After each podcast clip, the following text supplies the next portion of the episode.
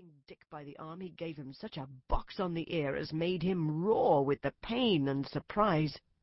As soon as we saw the master, we trotted up nearer to see what went on. Bad boy, he said. Bad boy to chase the colts. This is not the first time nor the second, but it shall be the last. There, take your money and go home. I shall not want you on my farm again. So we never saw Dick any more. Old Daniel, the man who looked after the horses, was just as gentle as our master, so we were well off. Chapter 2 The Hunt Before I was two years old, a circumstance happened which I have never forgotten. It was early in the spring. There had been a little frost in the night, and a light mist still hung over the plantations and meadows. I and the other colts were feeding at the lower part of the field when we heard, quite in the distance, what sounded like the cry of dogs. The oldest of the colts raised his head, pricked his ears, and said, There are the hounds, and immediately cantered off, followed by the rest of us, to the upper part of the field, where we could look over the hedge and see several fields beyond. My mother and an old riding horse of our master's were also standing near, and seemed to know all about it. They have found a hare, said my mother, and if they come this way we shall see the hunt. And soon the dogs were all tearing down the field of young wheat next to ours. I never heard such a noise as they made. They did not bark, nor howl, nor whine, but kept on a yo yo yo yo yo yo at the top of their voices. After them came a number of men on horseback, some of them in green coats, all galloping as fast as they could. The old horse snorted and looked eagerly after them, and we young colts wanted to be galloping with them, but they were soon away into the fields lower down. Here it seemed as if they had come to a stand. The dogs left off barking, and ran about every way with their noses to the ground. "They've lost the scent," said the old horse. "Perhaps the hare will get off." "What hare?" I said. "Oh, I don't know what hare. Likely enough it may be one of our own hares out at the plantation. Any hare they can find will do for the dogs and men to run after." And before long the dogs began their yo yo yo again, and back they all came together at full speed, making straight for our meadow at the part where the high bank and hedge overhang the brook. "Now we shall see the hare," said my mother and just then a hare, wild with fright, rushed by, and made for the plantation. On came the dogs. They burst over the bank, leapt the stream, and came dashing across the field, followed by the huntsman. Six or eight men leaped their horses clean over, close upon the dogs. The hare tried to get through the fence. It was too thick, and she turned sharp around to make for the road, but it was too late. The dogs were upon her with their wild cries. We heard one shriek, and that was the end of her. One of the huntsmen rode up and whipped off the dogs, who would soon have torn her to pieces. He held her up by the leg, torn and bleeding, and all the gentlemen seemed well pleased. As for me, I was so astonished that I did not at first see what was going on by the brook, but when I did look, there was a sad sight. Two fine horses were down. One was struggling in the stream, and the other was groaning on the grass. One of the riders was getting out of the water, covered with mud. The other lay quite still. "His neck is broken," said my mother. "And serve him right, too," said one of the colts. I thought the same, but my mother did not join with us. "Well, no," she said, "you must not say that. But though I am an old horse, and have seen and heard a great deal, I never yet could make out why men are so fond of this sport. They often hurt themselves, often spoil good horses, and tear up the fields, and all for a hare or a fox or a stag that they could get more easily some other way. But we are only horses, and don't know. Whilst my mother was saying this, we stood and looked on. Many of the riders had gone to the young man, but my master, who had been watching what was going on, was the first to raise him. His head fell back and his arms hung down, and everyone looked very serious.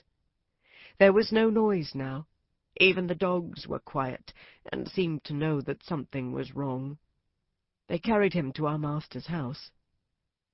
I heard afterwards that it was young George Gordon, the squire's only son, a fine, tall young man, and the pride of his family. There was now riding off in all directions, to the doctor's, to the farrier's, and no doubt to Squire Gordon's, to let him know about his son. When Mr. Bond, the farrier, came to look at the black horse that lay groaning on the grass, he felt him all over and shook his head. One of his legs was broken. Then someone ran to our master's house and came back with a gun. Presently there was a loud bang and a dreadful shriek, and then all was still. The black horse moved no more. My mother seemed much troubled. She said she had known that horse for years, and that his name was Rob Roy. He was a good, bold horse, and there was no vice in him. She never would go to that part of the field afterwards. Not many days after, we heard the church bell tolling for a long time, and looking over the gate we saw a long, strange, black coach that was covered with black cloth, and was drawn by black horses. After that came another, and another, and another, and another, and all were black, while the bell kept tolling, tolling. They were carrying young Gordon to the churchyard to bury him. He would never ride again. What they did with Rob Roy I never knew, but 'twas all for one little hare. Chapter 3 My Breaking In I was now beginning to grow handsome. My coat had grown fine and soft, and was bright black. I had one white foot, and a pretty white star on my forehead. I was thought very handsome. My master would not sell me till I was four years old. He said lads ought not to work like men, and colts ought not to work like horses till they were quite grown up. When I was four years old, Squire Gordon came to look at me. He examined my ears, my mouth, and my legs. He felt them all down, and then I had to walk and trot and gallop before him. He seemed to like me, and said, When he has been well broken in, he will do very well. My master said he would break me in himself, as he should not like me to be frightened or hurt, and he lost no time about it, for the next day he began. Every one may not know what breaking in is, therefore I will describe it.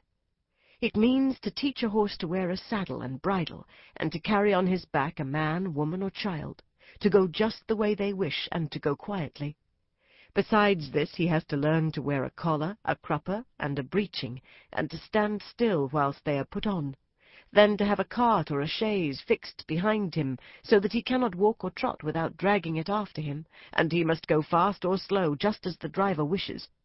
He must never start at what he sees, nor speak to other horses, nor bite, nor kick, nor have any will of his own, but always do his master's will, even though he may be very tired or hungry. But the worst of all is, when his harness is once on, he may neither jump for joy nor lie down for weariness. So you see this breaking in is a great thing. I had of course long been used to a halter and a headstall, and to be led about in the field and lanes quietly, but now I was to have a bit and a bridle. My master gave me some oats as usual, and after a good deal of coaxing he got the bit into my mouth and the bridle fixed. But it was a nasty thing. Those who have never had a bit in their mouths cannot think how bad it feels a great piece of cold, hard steel, as thick as a man's finger, to be pushed into one's mouth, between one's teeth and over one's tongue, with the ends coming out at the corners of your mouth, and held fast there by straps over your head, under your throat, round your nose, and under your chin, so that no way in the world can you get rid of the nasty, hard thing. It is very bad, yes, very bad. At least I thought so but I knew my mother always wore one when she went out, and all horses did when they were grown up. And so, what with the nice oats, and what with my master's pats, kind words, and gentle ways, I got to wear my bit and bridle. Next came the saddle, but that was not half so bad. My master put it on my back very gently, whilst old Daniel held my head. He then made the girths fast under my